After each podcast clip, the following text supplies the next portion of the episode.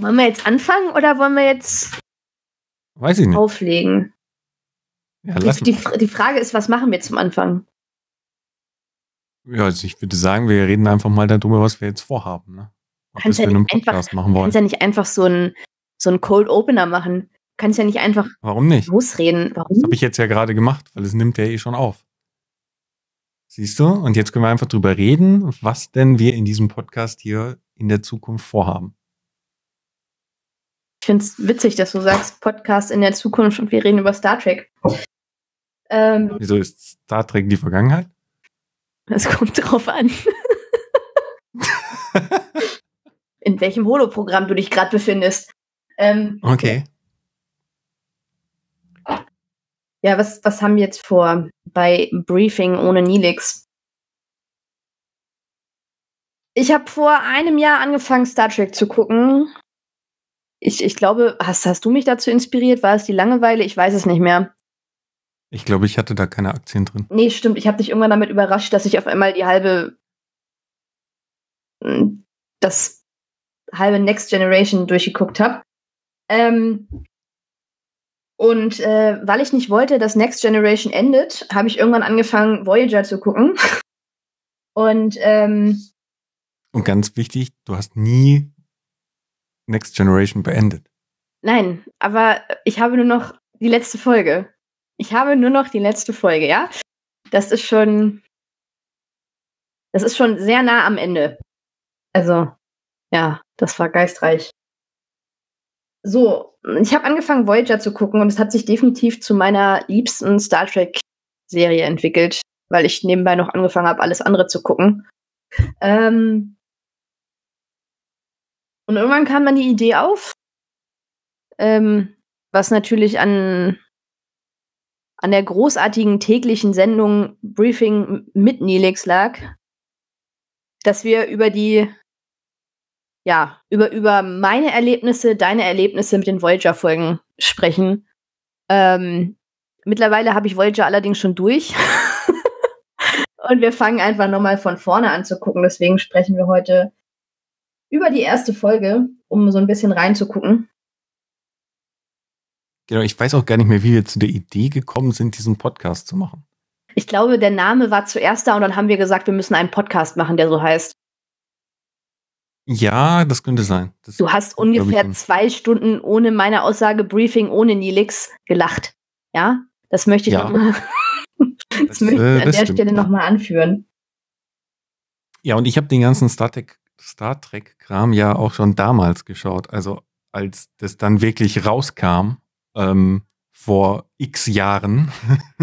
Wo warst du am 16. Januar 1995, als die erste Folge Voyager in den USA lief? In den USA weiß ich nicht. Ich hab's damals noch auf Deutsch geschaut.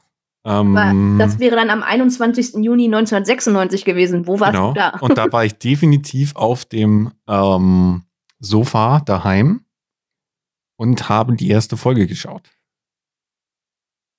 Das weiß ich nämlich noch ganz genau. Okay. weil ich habe davor Next Generation geschaut, aber nicht komplett, weil es lief ja damals immer auf Sat 1.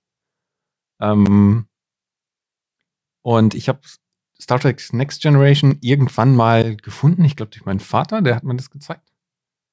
Und da, das war dann aber nicht ganz zu Anfang, sondern ich glaube irgendwie in der zweiten oder dritten Staffel oder so bin ich damals da eingestiegen. Und dann war, dann hieß es halt irgendwann, ich glaube, es war, das war noch die Zeiten der Fernsehzeitung, ja, wo man nicht im Internet nachgeschaut hat, ähm, was denn gerade so kommt oder auf Netflix geguckt hat, sondern wo es so eine Beilage in der Tageszeitung gab, ähm, wo das Fernsehprogramm für die nächsten zwei Wochen drin stand. Oder die Cover auch noch, wenn, wenn diese, wenn diese TV-Stars dann auf dem Cover von irgendeiner Fernsehzeitung waren und gerade die, ähm, die Star Trek-Uniformen, die haben dann ja eine ganze Menge hergemacht. Ja, genau. Und da stand halt drin, dass eine neue Star Trek-Serie Deutschland-Premiere hat und dass das Voyager sein wird. Ähm, ja, und dann habe ich mir die angeschaut. Wie Ähm. alt warst du am 21. Juni 1996? 1996. ja. Äh, da müsste ich ungefähr zehn Jahre alt gewesen sein. Ja, siehst du, ich war zu diesem Zeitpunkt zwei. Deswegen finde ich es vollkommen legitim, dass ich erst letztes Jahr damit angefangen habe. Ähm, Genau. Äh, die erste Staffel umfasst 16 Episoden. Die Reihenfolge ist äh, in der ersten Staffel in den USA und Deutschland noch gleich. Mhm. Was ich sehr interessant fand, weil das dann ab der zweiten Staffel alles ziemlich durcheinander geschmissen ist. Äh, ja, das äh, hat mich dann auch nachher, als ich es dann nochmal in der, ähm, also als ich es dann jetzt irgendwann nochmal geschaut habe, auch irgendwie das, also naja, jetzt irgendwann ist ja auch übertrieben. Ich habe es ja zwischendurch immer nochmal wieder geschaut. Ähm, aber als ich es dann das erste Mal in der richtigen Reihenfolge sozusagen gesehen habe, war es ein bisschen verwirrend, ähm, weil es halt anders war als das, was ich damals ähm, im Kopf hatte. Ich, ich bin auch mal gespannt, ob jetzt mit dem Wissen, ähm, da ich es ja auf Netflix gucke, ist die, ich denke mal, die ähm, Reihenfolge auf Netflix wird die deutsche sein. Ähm, ob mir dann irgendwas ein, äh, auffällt, irgendwelche Lücken oder sowas, also irgendwas, was nicht so richtig Sinn ergibt. Ja, ich glaube, auf Netflix ist es aber nicht die deutsche Reihenfolge. Ich glaube, auf Netflix ist sie anders. Ich bin mir nicht sicher, weil ich habe es zwischendurch halt, als das war dann noch, dazwischen gab es ja auch noch kein Netflix, habe ich mir irgendwann mal die, ähm, die DVDs davon organisiert. Ähm, und ich glaube, da war es nicht die deutsche Reihenfolge, weil die deutsche Reihenfolge ist, glaube ich, einfach nur die Sat 1 Reihenfolge und gar nicht die wirklich deutsche Reihenfolge. Okay, ja, so, soweit äh, habe ich mich dann doch nicht informiert. so, aber nachdem wir jetzt ja schon so, so lange geredet haben, sollten wir vielleicht mal überhaupt sagen, wer wir sind. Ach so. Äh, könnte vielleicht von Vorteil sein, wenn wir so nach fünf, sechs Minuten dem Zuhörer vielleicht mal sagen, ähm, wer ihnen denn gerade hier ins Ohr redet. ähm, ja, ich bin Kate.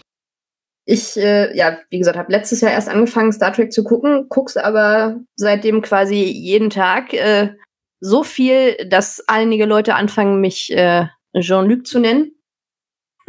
Beziehungsweise eine Person. Ähm, ja, ich wollen wir die Schmach gleich nennen in der ersten Folge? Wollen wir die Schmach gleich Nein, nennen? Nein, das wollen wir nicht. Das behalten Nein, wir uns. Nein, das, das behalten, das wir, behalten wir. Okay. Okay, ähm, ja, das, das gipfelte dann darin, dass ich aus dem letzten Star Wars-Film rausgegangen bin mit den Wer Worten, ja, es ist halt kein Star Trek. Und alle mich ganz entgeistert angeguckt haben. Aber ich muss sagen, Star Trek ist für mich einfach das beste Science-Fiction-Universum. Ja, Punkt. ah, so. Ja. Okay, ja. Ich bin Kolja und ich habe Star Trek eigentlich damals immer schon geschaut, als es irgendwie in Deutschland dann mal ausgestrahlt wurde. Ähm, fand's, bin aber auch am Anfang fand ich es einfach nur interessant. Ich war ja da noch dann wirklich jung, also irgendwie so zehn, elf Jahre alt. Ähm, fand es mega interessant, äh, aber habe mich jetzt gar nicht so. Damals fand ich es halt einfach so aus dem ja Science-Fiction-Aspekt, so Technologie und so mega interessant hab mir dann auch irgendwie ähm, zwischendurch dann mal so Star Trek Spiel Spielzeug gekauft. Keine Ahnung, so einen Phaser oder einen Tricorder oder so. Habe ich mir halt dann zu Weihnachten gewünscht. Aber ich fand es immer mega interessant und habe halt dann auch wirklich im Fernsehen ähm, ab der Mitte von, von Star Trek Next Generation eigentlich alles verfolgt, was es so im Fernsehen gab. Ähm, was irgendwie mit Star Trek zu tun hatte. Sprich dann ähm, irgendwann Next, nach Next Generation oder äh, ja, dann Voyager und eben dann auch noch parallel dazu äh, Deep Space Nine, weil das war ja da auch noch die Zeit, wo zwei Star Trek-Serien gleichzeitig liefen, also wo Deep Space Nine und Voyager gleichzeitig neue Folgen rausgebracht haben. Liefen da nicht auch tatsächlich drei? Lief da Next Generation am Ende nicht auch noch? ich weiß es nicht mehr genau, das müsste ich jetzt halt Warte, nachschauen. Ich, ich guck's nach, red weiter. Aber ich glaube, das war nicht so. Ich glaube, Next Generation war schon vorbei und danach kam dann, also ich meine, es waren nicht drei zur gleichen Zeit. Ähm, kann sein, dass sich Next Generation und Voyager ein bisschen überschnitten haben. Ähm. Und da habe ich halt wirklich alles verfolgt und nachdem dann so vom Ende von Deep Space Nine war halt erstmal Leere. Also wirklich so gar nichts mehr da. Dann kam halt irgendwann nochmal Enterprise. Das fand ich aber scheiße. Ähm, Finde ich auch heute immer noch irgendwie meh. kann ich mir auch irgendwie nicht so ganz antun. Ähm, ja, und jetzt gibt's dann halt wieder Discovery und Picard. Ähm, aber ja, ich habe das Ganze damals dann, als ich jung war, wirklich alles geschaut ähm, und war mega begeistert davon. Einerseits wegen der wegen der interessanten Technologie, aber halt auch, äh, weil es halt einfach interessante Science Fiction war, weil es so jetzt vielleicht damals nicht aus dem Aspekt interessantes Science Fiction, das ist jetzt eher jetzt so der Fall, wo ich mir denke, hm, es ist ja interessant, dass es so ähm, Science Fiction war, was irgendwie eine ne, ne, ne gute Zukunft gezeigt hat. Wenn ich mir dagegen andere Science Fiction anschaue, dann ist das eher irgendwie so, ähm, ja, dunkles, ähm, ja, schon irgendwie eher äh, dunkler. Da ist halt, Star Trek hat da immer eine ganz interessante Weiterentwicklung auch der Gesellschaft gezeigt. Und das fand ich halt, finde ich jetzt immer noch viel mehr interessant als damals. Aber damals fand ich es halt einfach, weil ich auch so jung war, einfach interessant aus dem, aus dem Aspekt, hey, da gibt's irgendwie coole Raumschiffe, die im Weltall rumfliegen. Wie geil ist das denn? Ähm, ja, und so habe ich irgendwie dazu gefunden. Ich würde mich aber selber jetzt nicht irgendwie als, als Hardcore-Tricky oder so bezeichnen. Ich gehe zu keiner, ich war noch nie auf irgendeiner Star Trek Convention. Ähm, aber ich finde es halt einfach interessant. So, und ich hoffe, in der Zwischenzeit hast du die, die Daten gefunden. Ja, natürlich. Also, ähm, Next Generation lief bis 94. DS9 ging 1993 los und Voyager 95. Also du hattest recht. Ja. Also Voyager halt hat dann quasi Next Generation abgelöst. Genau, weil bei Deep Space Nine haben sie ja auch am Anfang noch die, die gleichen Uniformen wie bei äh, Next Generation. Wobei bei Ganz am Anfang. Nemesis kam natürlich erst 2002 raus, ne? Nemesis? Der Film? Mhm. Achso, ne, ich meine gerade bei den Serien. Also du hast ja, ja. ich weiß, ich weiß, ich weiß, aber äh, es ging dann ja quasi noch, noch weiter das Next Generation Thema. Ja, ja, mit den Filmen ging es halt schon noch mal weiter mit, äh, mit, was war denn der deutsche Titel von Insurrection? Keine Ahnung. Der Aufstand, glaube ich. Ja. Ähm, dann Nemesis. Und danach gibt's ja noch so ein bisschen was, was dann ähm, noch, glaube ich, in den Online-Spielen erzählt wurde. Aber das, das habe ich dann nicht mehr verfolgt. Also ich habe nie die, äh, die Spiele oder so, die jetzt zu Star Trek dazugehört haben, viel gespielt. Ich weiß, dass es irgendein Shooter-Spiel gab, was, was irgendwie auf der Voyager gespielt hat. Das war ganz cool. Das habe ich gespielt. Aber sonst dieses ganze Star Trek Online-Zeug oder so. Du hast auch nie hat mich nie dieses, so richtig dieses, interessiert. äh, der Point and ja, Point and Click war das nicht. Das Spiel mit Q, kennst du das? Nee, das kenne ich nicht. Oh, oh, hätte ich es dir doch schenken können. Ich hatte überlegt, ich hatte wirklich überlegt. Es gab so ein, so ein ähm, Live-Action-Spiel mit Q tatsächlich. Ähm, Ah, okay. Ja, vielleicht, vielleicht. Vergiss es wieder. Ah. ja, und so sind wir zu Star Trek gekommen. ja, Ich zumindest. Und was- du halt jetzt dann relativ frisch. ja, was äh, äh, relativ frisch heißt, also es hat mich ja wirklich verschlungen. Also man muss ja wirklich sagen, wir, wir beide schreiben wirklich viel über Star Trek, wenn wir uns austauschen. Und wenn es nur irgendwelche blöden Witze nebenbei, nebenbei sind. Ähm, ich habe mich da so kopfüber reingesch äh, ich bin da so kopfüber reingesprungen. Ähm, ich, ich lese wirklich viel. Wenn ich gerade nicht Star Trek gucke, gucke ich irgendwelche Dokumentationen über Star Trek oder irgendwelche Videos, die Leute äh, gemacht haben. Also ich habe mich richtig in diesem Universum einfach verloren. Und ähm, ja, gerade auch die ganzen äh, sozialen Strukturen, die ganzen äh, Völker, ist halt einfach ja faszinierend. Faszinierend. Ähm, ja, wollen wir anfangen? Wollen wir uns in die erste Folge stürzen, in die erste Folge Voyager? Ja. Okay, das Ganze fängt ja an mit einem, mit einem ähm, Text, der- der durch, durch, den, durch das Bild gerollt wird, gef gefließt. Diese ganze Story an sich wird ja so ein bisschen angeteasert im in Star Trek Next, Next Generation schon zwischendurch. In DS9 auch. Es geht ja, es, also in der ganzen, in diesem ganzen ähm, Vorgeplänkel da wird ja erzählt, äh, quasi, dass es äh, eine Auseinandersetzung gibt mit Cardassia, dass der Marquis da ist und sich nicht so richtig, ähm, ja, dass sie nicht damit zufrieden sind, wie das läuft zwischen der Föderation und dem Marquis.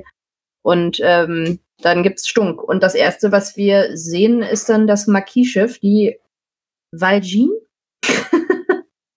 ich hoffe, ich spreche das richtig aus.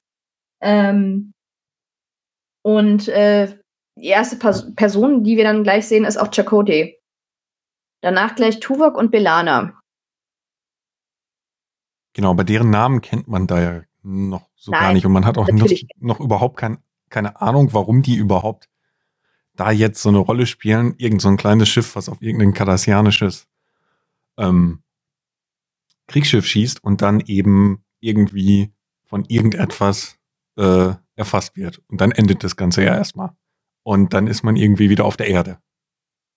Das hast du jetzt sehr kurz runtergebrochen. Ähm, kurz runtergebrochen. Ja, wir, wir, können ja auch davon ausgehen, dass jetzt jeder, der uns jetzt hier zuhört, Voyager schon gesehen hat eigentlich. Außer es ist irgendjemand so bekloppt wie ich und hört sich Podcasts zu Serien und Filmen an, die er noch nicht gesehen hat und äh, weiß dann unglaublich viel über diese Materie, bevor er sich richtig damit befasst hat. Ähm,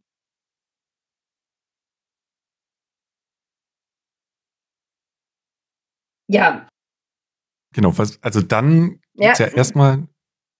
Wir, wir, wir können ja eigentlich sagen, was, was, also was wir sehen, weil das ist ja, das ist ja gleich, das, das ist der gleiche Aspekt, den ich auch bei DS9 so toll finde, ist, dass da ja so viele verschiedene ähm, Rassen aufeinandertreffen. Und wir haben hier ja auch ähm, einen Menschen, einen Vulkanier und äh, eine Halbklingonin. Und es ist ja also das, das, das finde ich schon so. Ähm, ja, was heißt, was heißt besonders? Aber ich, ich finde, das macht das alles noch mal so ein bisschen. Hilf mir mal. das macht das Ganze so ein bisschen ähm, interessanter irgendwie. Also wenn man sich jetzt mal die, die ähm, Crew der Enterprise ansieht, ich meine, natürlich haben wir da auch äh, Worf dabei, aber jetzt ähm, Troy als Betasoid ist ja nun auch nicht so divers. Also du meinst, dass, dass es da schon eine, die, in, in der ersten Szene genau. schon sehr viele diverse, ähm, ja, nicht humanoide oder humanoide, aber keine Menschen. Ja, genau. Genau. Weil das ja den Marquis auch nochmal irgendwie anders äh, darstellt. Ne? Ja, wobei das ja wenn sonst der Marquis beleuchtet wird, so gar nicht vorkommt. Ne? Ja, das also, stimmt. Also, dass es irgendwie Halbklingonen im Marquis gibt oder Vulkanier oder so. Ähm, das ist ja in den anderen Storylines eher die, wird es ja so gar nicht behandelt. Also wenn es bei, bei Next Generation am Anfang das erste Mal über den Marquis geredet wird, ähm, da sind es ja dann auch nur äh, irgendwelche Siedler, die irgendwelche Schiffe sich organisiert haben. Ja, es sind Siedler der Föderation schon und Föderation sind ja nur, ist ja nun mehr als äh, nur die äh, Terraner. ja, aber es wird halt auch, also es wird aber in den anderen Vol in den anderen Serien nie gezeigt, dass es auch irgendwie ähm, jetzt mal vielleicht von ein paar Varioranern abgesehen, das gibt's ja noch am Ende von, von Next Generation. Ja, stimmt wird da, glaube ich, sonst gar nicht so wirklich gezeigt, dass, dass es auch andere Rassen, außer jetzt den, den Terranern sozusagen, in der äh, äh, im Marquis überhaupt so wirklich gibt. Ähm, dazu kommt dann aber nachher ja noch, zumindest bei Voyager wird es dann ja nochmal wirklich auch mit einigen mehr Details behandelt. Aber bei Deep Space Nine ja zum Beispiel, wenn da der Marquis gezeigt wird, ähm, sind es ja auch nur Menschen die meiste Zeit. Also ein wirkliches. Da, da ergibt sich ja quasi auch meine erste Frage noch so ein bisschen raus. Nämlich, wie, also Tuvok äußert sich ja, also das ist ja auch schon ein bisschen Konversation, was heißt Konversation? Also sie sind ja mitten im Kampf ähm, gegen ein kardassianisches Kriegsschiff. Ähm,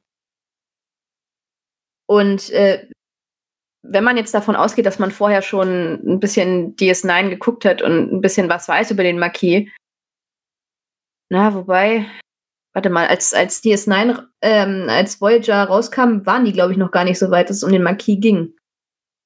Oder? Ah, selbst wenn es dann darum ging, war es eher so, ja, am Anfang des Ganzen, ne? Ja, genau. Ich, ich überlege gerade, weil das wurde eigentlich erst relativ spät Thema, oder? Bei DS9. Ja, das wird ja erst Thema eigentlich, nachdem sie auch den im Gamma-Quadranten, glaube ich, dann das erste Mal. Ja, genau. Naja, jedenfalls sind das ja doch eher, also gerade auch wenn man, wenn man äh, Chakotay und Belana in der, in dieser Konstellation halt erlebt, ähm, sticht Tuvok da schon echt raus. Wo ich mir so denke, wie hat er den weiß gemacht? dass er, dass er zum Marquis gehört. Aber da können wir später noch drauf eingehen, wenn wir ähm, zum großen Reveal kommen. genau, das wissen wir ja an der Stelle eigentlich alles noch gar nicht. Wir sehen ja jetzt erstmal nur die drei, die da in dem Schiff sitzen, diesen Kampf führen und versuchen zu entkommen und dann ist, ist dir noch etwas passiert. Ist dir noch was aufgefallen während des Kampfes? Also während was, des Kampfes. Was mich ja bei den, bei den Kämpfen, bei diesen Weltraumkämpfen immer total stört, ist, dass alles richtig groß explodiert. Wo ich mir denke, das würde niemals, also es würde ja niemals so riesige Flammen und irgendwas geben. Ähm, also das ist gerade bei den, bei den Schlachten, die jetzt bei DS9 dann, dann sind, ist es halt ziemlich krass, wenn die ähm, Station da bombardiert wird oder sowas. Und äh, es wirkt, als ob der Marquis da mit Watte auf die Cardassianer schießt, weil es passiert halt nichts. Du siehst die Sachen kurz einschlagen und es war nichts.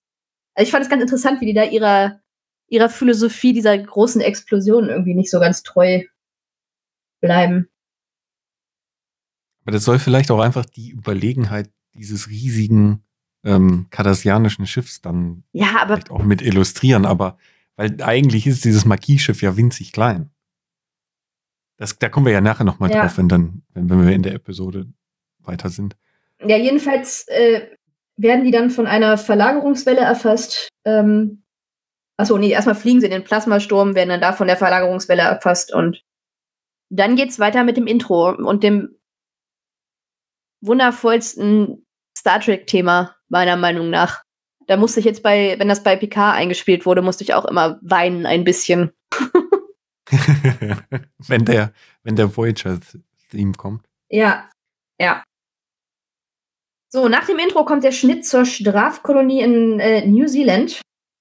Und genau, und dann kommt diese ganz wirren Strafkolonie-Uniform. Und der wundervollste Charakter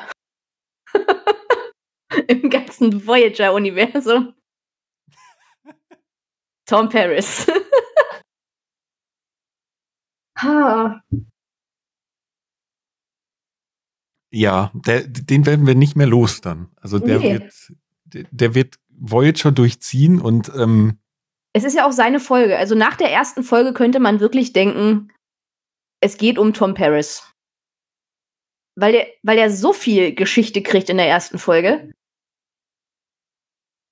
Genau, dann, also was ja dann passiert ist, ist das, das Captain Janeway sozusagen, wovon wir, glaube ich, zu dem Zeitpunkt wissen wir noch gar nicht, dass, es, dass sie der Captain ist. Nee, nennen wir sie zu dem Zeitpunkt noch Captain Wishmop, wobei ihr, ihr, ihre Frisur da noch leicht anders ist zu dem, zu der Art, wie sie sie dann auf der Voyager später ähm, trägt. Das ist tatsächlich noch ein bisschen filigraner und alles ein bisschen aufwendiger. Ist mir, mir als Frau jetzt natürlich aufgefallen. Ja, aber das zieht sich, glaube ich, durch die ganze erste Folge auch, weil auch alle Special Effects und so in der Folge, zumindest für damalige Verhältnisse, ähm, recht aufwendig waren, habe ich so den Eindruck. Äh, also ich muss sagen, ich habe äh, in ihre Frisur tatsächlich noch ein bisschen mehr reininterpretiert, weil jetzt zu diesem Zeitpunkt ist sie quasi noch super ordentlich und ähm, da ist ja Janeway auch noch sehr, ähm, folgt sehr der Föderation quasi noch, ja, der obersten Wobei das wird sie ja nie so richtig los. Also sie ist ja. Ja, aber die Folge ist ja schon so ein bisschen hin und her und da ist, also am Ende sind da auch noch so ein paar Fragezeichen. Das ist. Naja. Ja, aber das Erste, was halt passiert ist, ist, dass, dass sie mit Tom Paris darüber redet. Genau, denn der Tom Paris ist ein richtiger Bad Boy. Das ist so der, der richtige 90er Jahre Bad Boy in einer Serie. So, er ist, er ist zwar so ein, so ein Halunke und er hat zwar echt Mist gebaut. Wir wissen zu, der, zu dem Zeitpunkt noch nicht, was genau er gemacht hat. Aber hat, also ich, ich weiß nicht, hatte ich das dann in der zweiten Folge auch schon geändert, diese, diese Haare und naja. Ja, und das ist ja auch das erste Mal, dass wir irgendwie ähm, so richtig, also ich kann mich nicht dran erinnern, dass es in Next Generation oder in, in Voyage, äh, in, in DS9 bis zu dem Zeitpunkt mal behandelt wurde, ähm, was denn das Justizsystem auf der Erde tut. Also, ja. Dass es ja überhaupt sowas wie ähm, Strafkolonien gibt. Ja, und ähm, dann auch noch Neuseeland, ne? Genau. wie passend. Ja. Ähm, ja, jedenfalls ähm, schlägt Janeway äh, Paris vor, dass er sich rehabilitieren kann, indem er ihr bei einer Mission hilft, und zwar äh, ein Marquis-Schiff suchen, das vor einer Woche in den Badlands verschwunden ist. Die Badlands sind ja der Raum zwischen Föderationsraum und kardassianischem Raum. Ja, äh, und Paris ist auch erst sehr, sehr skeptisch. Ähm, vor allen Dingen, als äh, Janeway dann Chakotay erwähnt, ähm, weil er mit dem so eine kleine Feder hat, weil die sich, äh, da kommt dann das erste Mal zur Sprache, dass Paris auch kurz im Marquis war, so ein bisschen in den Haaren hatten, äh, weil Chakotay die Sternflotte vorher freiwillig verlassen hat, wonach Paris die ähm, Sternflotte verlassen musste. Genau, und auf der Mission soll Paris als Beobachter dienen. Und wenn die Mission dann erfolgreich ist, dann ist er frei. Genau, was, was ich nicht genau weiß, ist, ob da schon der, ich glaube, da wird auch noch kurz erwähnt, dass ob sie von seinem Vater geschickt wurde. Ja, ja, natürlich wird, und dann, äh, dann sagt sie ja noch, dass sie unter seinem Vater gedient hat. Und ähm, ich glaube, er sagt dann auch noch was so in die Richtung von wegen, dass äh, sie dann eine Menge drauf haben muss. So, Paris wird dann äh, mit einem Shuttle nach äh, DS9 geflogen und da haben wir den ersten Cringe-Moment, weil er diese betasoide Shuttle-Pilotin einfach anbaggert. Also einfach, also in, in so, so schlecht hätte es nicht mal Riker machen können. Also ich habe da gar keine Worte für.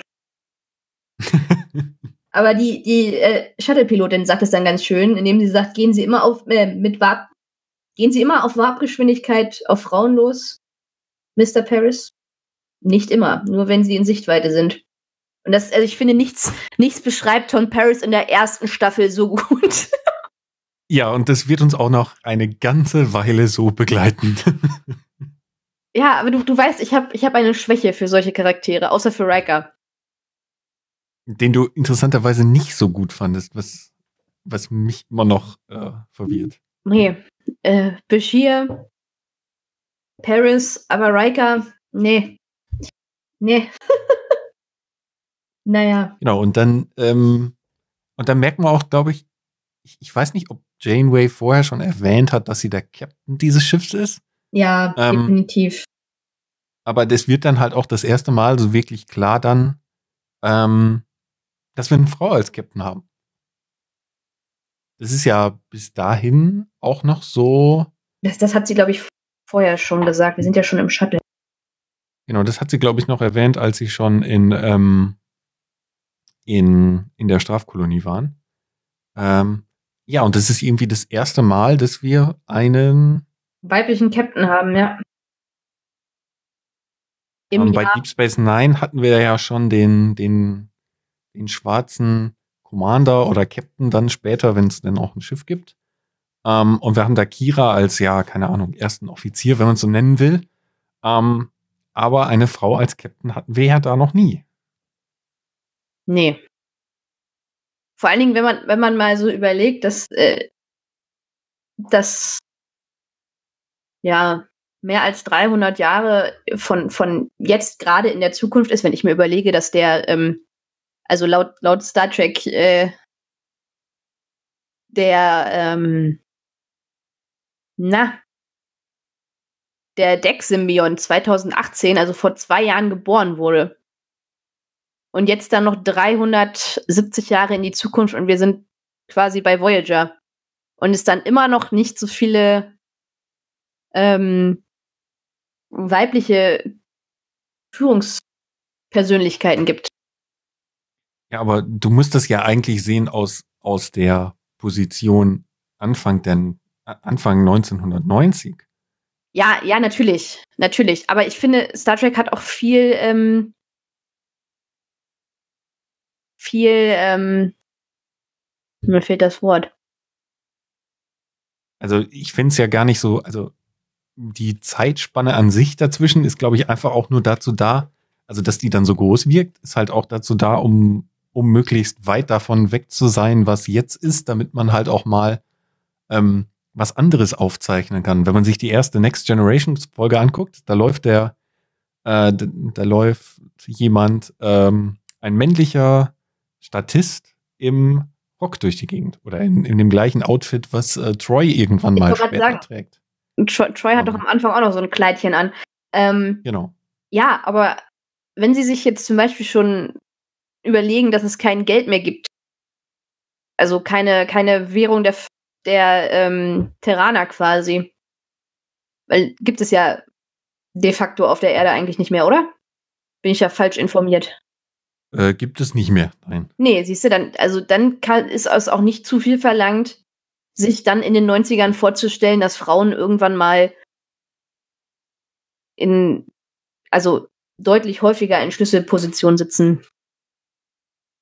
Wobei Aber das finde, versuchen sie ja da mit dieser Serie überhaupt das erste Mal. ja. Ja, aber, aber warum? Warum? Warum erst jetzt, meinst du? Wa- Warum? Genau. Die hätten ja, hätten ja eigentlich auch gleich. Naja, das ist jetzt ein Thema, da hätte ich mich jetzt mehr mit befassen müssen. Naja, jedenfalls ist Janeway der Captain. Genau, wir haben irgendeinen zweiten Offiz äh, ersten Offizier, der aber gar nicht so wirklich viel Airtime in der ersten. Dazu Der ersten mir- Folge dazu, bekommen wir. Dazu habe ich, also wenn der, wenn der ähm, Lieutenant Commander äh, Cavett, ich glaube Cavett heißt Genau. er. Ja, genau. Äh, unglaublich unsympathisch dargestellt. Ähm, bevor wir den kennenlernen, sind wir allerdings erst noch auf der ähm, Station, also auf DS9 und äh, bekommen einen anderen Charakter vorgestellt, nämlich äh, Koyas absoluten Lieblingscharakter Fenrich Harry Kim. Ja, mein absoluter Lieblingscharakter. Total. Gerade in Diskussion mit Quark, dem Barbesitzer auf DS9 steht.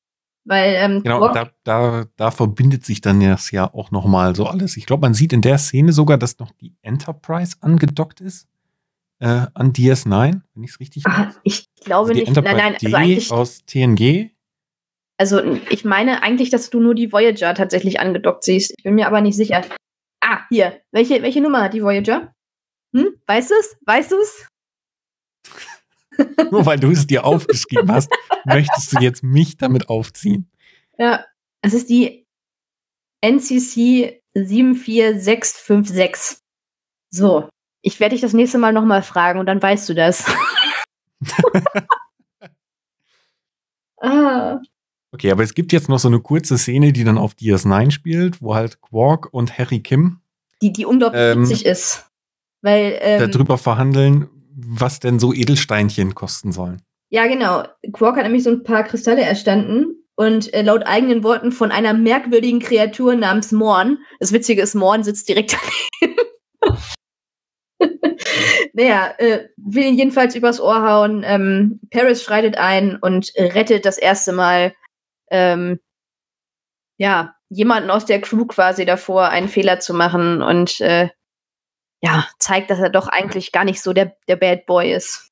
Genau, das Schlitzohr Tom Paris geht zum, zum Jungspund Harry Kim und ähm, erklärt ihm, wie die Welt mit den Ferengi funktioniert. Genau. Ja, wobei, also Kim sagt ja von wegen, auf der Sternenflottenakademie hätten sie gelernt, dass man einem Ferengi niemals trauen soll, worauf äh, Quark echt beleidigt ist und sagt von wegen, das kann ich melden äh, und äh, quasi erst Ruhe gibt, als Harry dann sagt, dass er die Kristalle doch kauft. Ähm, wir lernen danach den äh, menschlichen Doktor der Voyager kennen, den wir einmal sehen. Für eine Szene zum ersten Mal, wo Harry Kim und Tom Paris zur Antrittsbesuch auf der Krankenstation sind. Ja, und da bekommen wir schon gesagt, dass der Doktor auch ähm, ein bisschen Stress hat mit, äh, mit Paris. Und dadurch, also wir sind ja alle in dem Moment dann schon Team Tom Paris. Ich meine, wer ist das nicht? Aber es wird halt so aufgebaut, dass der Doktor auch ziemlich unsympathisch wirkt in dem Moment. Ähm, Paris und Kim stellen sich dann Janeway vor, äh, wobei Janeway den Satz, Mr. Kim, stehen Sie bequem, bevor Sie den Krampf kriegen, bekommen, äh, na, bekommt, sagt. Ähm, ja, was ich, ich finde, der Satz, Mr. Kim, stehen Sie bequem, bevor Sie den Krampf kriegen, ist, ist ziemlich bezeichnend für die Beziehung Janeway, Harry Kim, die die ganze nächste, also eigentlich die ganze Serie lang geht, oder?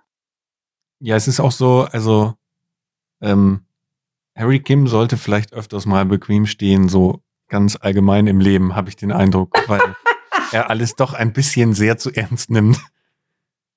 Das wird dann später wirklich cringe.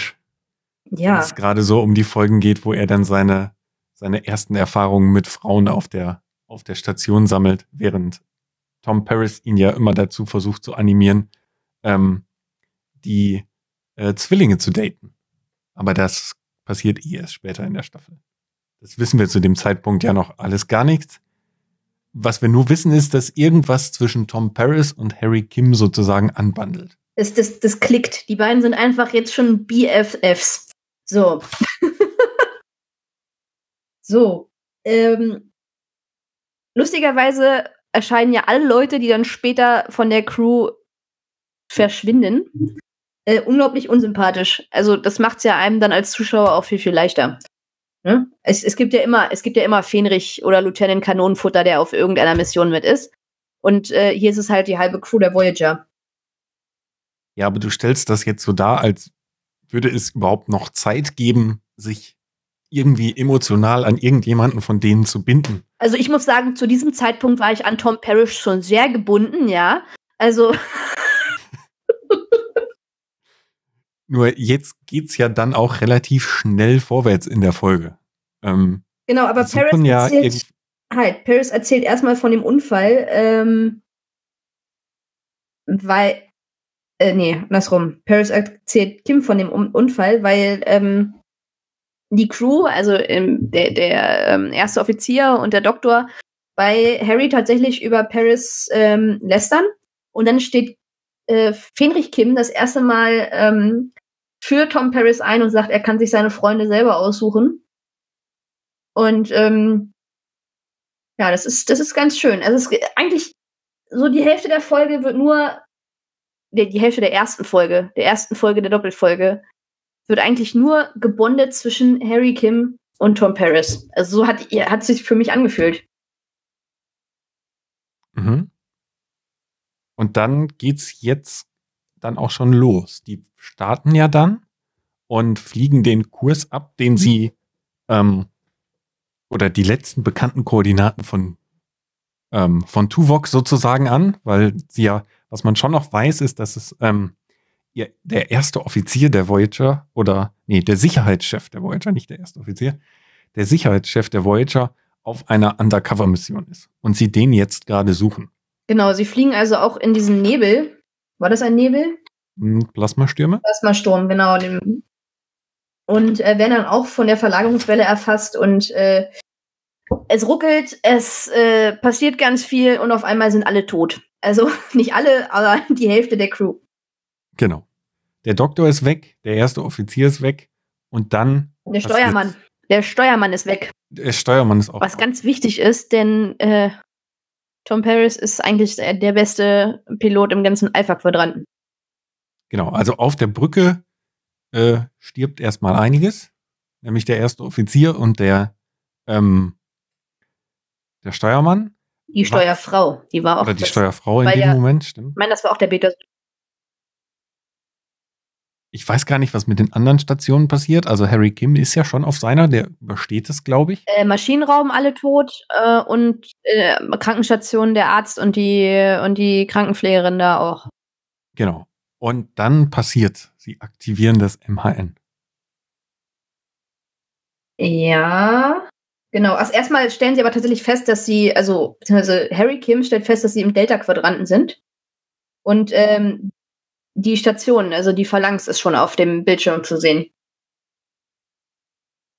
von dem Marquis-Schiff aus, was sie dann erstmal scannen, gibt es keine ähm, Lebenszeichen und diese Phalanx, die antwortet nicht.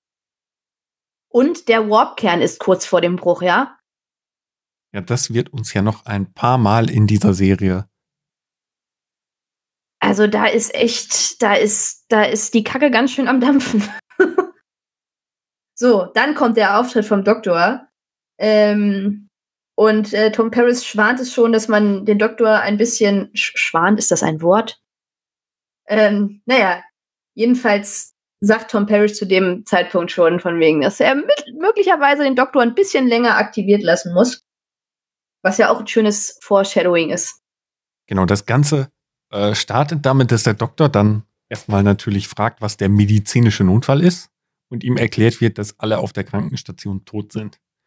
Ähm, und dann fragt er, glaube ich, wann mit medizinischem Ersatz zu rechnen Ersatzpersonal ist. Ja. zu rechnen ist. Und dann sagt, ich meine, Harry Kim, dass sie im Delta-Quadranten sind und Tom Paris sagt, dass das auf unbestimmte Zeit ist und dass er vielleicht auch ein bisschen länger ähm, aktiviert bleiben muss. Ist es dann auch schon das erste Mal, dass sie ja, das, ist das erste Mal, dass sie dann vergessen, den Doktor zu deaktivieren, äh, worüber er sich noch ziemlich aufregt, denn ähm, nachdem Janeway den Warp-Kern dann irgendwie gerettet hat, weil denn dieser, also ich, ich finde von den von den Captains her ist sie tatsächlich der vielseitigste. Ich habe das Gefühl, sie hat in den meisten Bereichen was was drauf, was ich jetzt bei anderen Captains gar nicht so im Gefühl hatte, muss ich sagen. Sie ist auf jeden Fall der Captain, der am meisten im Maschinenraum ist. Ja, das ich stimmt. so den Eindruck. Also gefühlt. Ich kann es jetzt nicht mit Zahlen belegen, aber so wenn ich mir ganz Voyager angucke, wie oft sie im Maschinenraum ist und irgendetwas tut, ähm, das ist schon sehr, sehr häufig. Ich weiß gar nicht, hat sie unter Admiral Paris auch im Maschinenraum nicht sogar gearbeitet? War das nicht so? Das weiß ich nicht. Naja, Jedenfalls äh, wird der Doktor allein gelassen, alle werden auf einmal weggebeamt, aber mit einem anderen Beamverfahren, was man ja immer schön an der Animation sieht, als das von der Föderation. Ähm, und der Doktor ist erstmal wieder allein. Das ist auch ein Szenario, was wir noch häufiger sehen werden. Alle werden sich oder tauchen auf einer Farm wieder auf und bekommen erstmal Kekse und Limonade von einer ganz süßen Omi angeboten. Genau, und wissen erstmal gar nicht so richtig, wo sie sind. Sie scannen ein bisschen rum und stellen fest, dass sie, dass sie auf der Phalanx sind. Genau, und dass es alles nur eine holographische äh, Projektion ist. Genau. Und sie sind alle sehr skeptisch, bewegen sich alle nicht viel, gucken alle eher so, ja, sehr skeptisch, während um sie rum eine richtige Pharma-Party losgeht. Genau. Banjo gespielt wird, alle fröhlich sind und ähm, alle sind sehr skeptisch. Ähm, Fenrich Kim und Tom Paris sollen dann den Hologenerator finden. Wobei Tom Paris natürlich wieder sich an der holographischen Frau vergeht. vergeht, naja. Ich hab Flirtet, hier, wie immer. Ich, na, also er ist da schon ziemlich auf Tuchfühlung gegangen. Also ich habe hier immer nur als in meinen Notizen Paris Cringe stehen und das ziemlich häufig. Ähm, in einer Scheune finden sie dann eine Lebensform, äh, woraus dann die Anzeige von vielen humanoiden Lebensformen wird. Und ähm, ja, es kommt dann noch ein bisschen Verstärkung, glaube ich, aber es kommt halt auch, es kommen halt auch einige von den Hologrammen. Und ähm, mit Mistgabeln, genau. Sehr fortschrittlich. Auf jeden Fall wird dann das Tor der Scheune quasi geöffnet und die wahre Optik wird da entblößt. Und ähm, man sieht den, die Besatzung des Marquis-Schiffs äh, da liegen. Genau. Und dann wird der Rest, oder nein, das heißt der Rest, dann wird die Crew der Voyager genauso, äh, ja. Ja, dann sind sie erstmal weg. So, also. Und dann tauchen sie wieder auf dem Schiff irgendwann auf. Also sie ja, liegen ja nee, erstmal auf. Ja, erst, ja, genau, sie werden erstmal angezapft da. Genau, aber das sieht man ja, das geht ja alles, also wir reden jetzt da ja fast länger drüber, als das auf dem Bildschirm zu sehen ist. Ja, das ging schon ziemlich, das war schon, ja. Ja, die Crew wacht dann auf dem Schiff wieder auf, nach circa drei Tagen. Genau. Und äh, Fenrich Kim fehlt. Genau, und dann rufen sie das erste Mal das Marquis-Schiff. Marquis-Schiff Die vermissen Torres. Und sie beamen rüber. Genau. Ähm, Chakotay und ähm, Tuvok und äh, Random Kanonenfutter Guy. Genau, beamen rüber. und ähm, Tuvok äh, als guter Vulkanier informiert Chakoti darüber, dass sein Auftrag war, ihn auszuspionieren. Genau. Aber also mal, mal ganz im Ernst. Wie passt ein Vulkanier in den Marquis? Ja, so richtig ja gar nicht. Nee, ich, ich will, also ich weiß nicht, erzählen die später nochmal, was, was, was Wird der ja ihn. ganz viel später nochmal so ein bisschen behandelt. Ähm, das ist aber sehr viel später, wo, ähm, wo, wo, wo Chakoti eine Konversation mit, mit Tuvok hat, ähm, wo es darum geht, ob jemand ehrlich ist. Und ähm, dann sagt äh, Tuvok, dass die, dass die Ansprüche an einen ähm, vulkanischen Verstand ja extrem groß sind. Und darauf erwidert dann Chakoti irgendwas damit, also das, weil dass die Ansprüche an den, an den ähm, vulkanischen Verstand ja extrem hoch sind und dass ein Vulkan ja nicht lügen kann. Und darauf antwortet dann ja Chakoti, dass wie, wie das denn funktionieren würde, wenn er, äh, als er sie ausspioniert hat, da musste er sie ja belügen.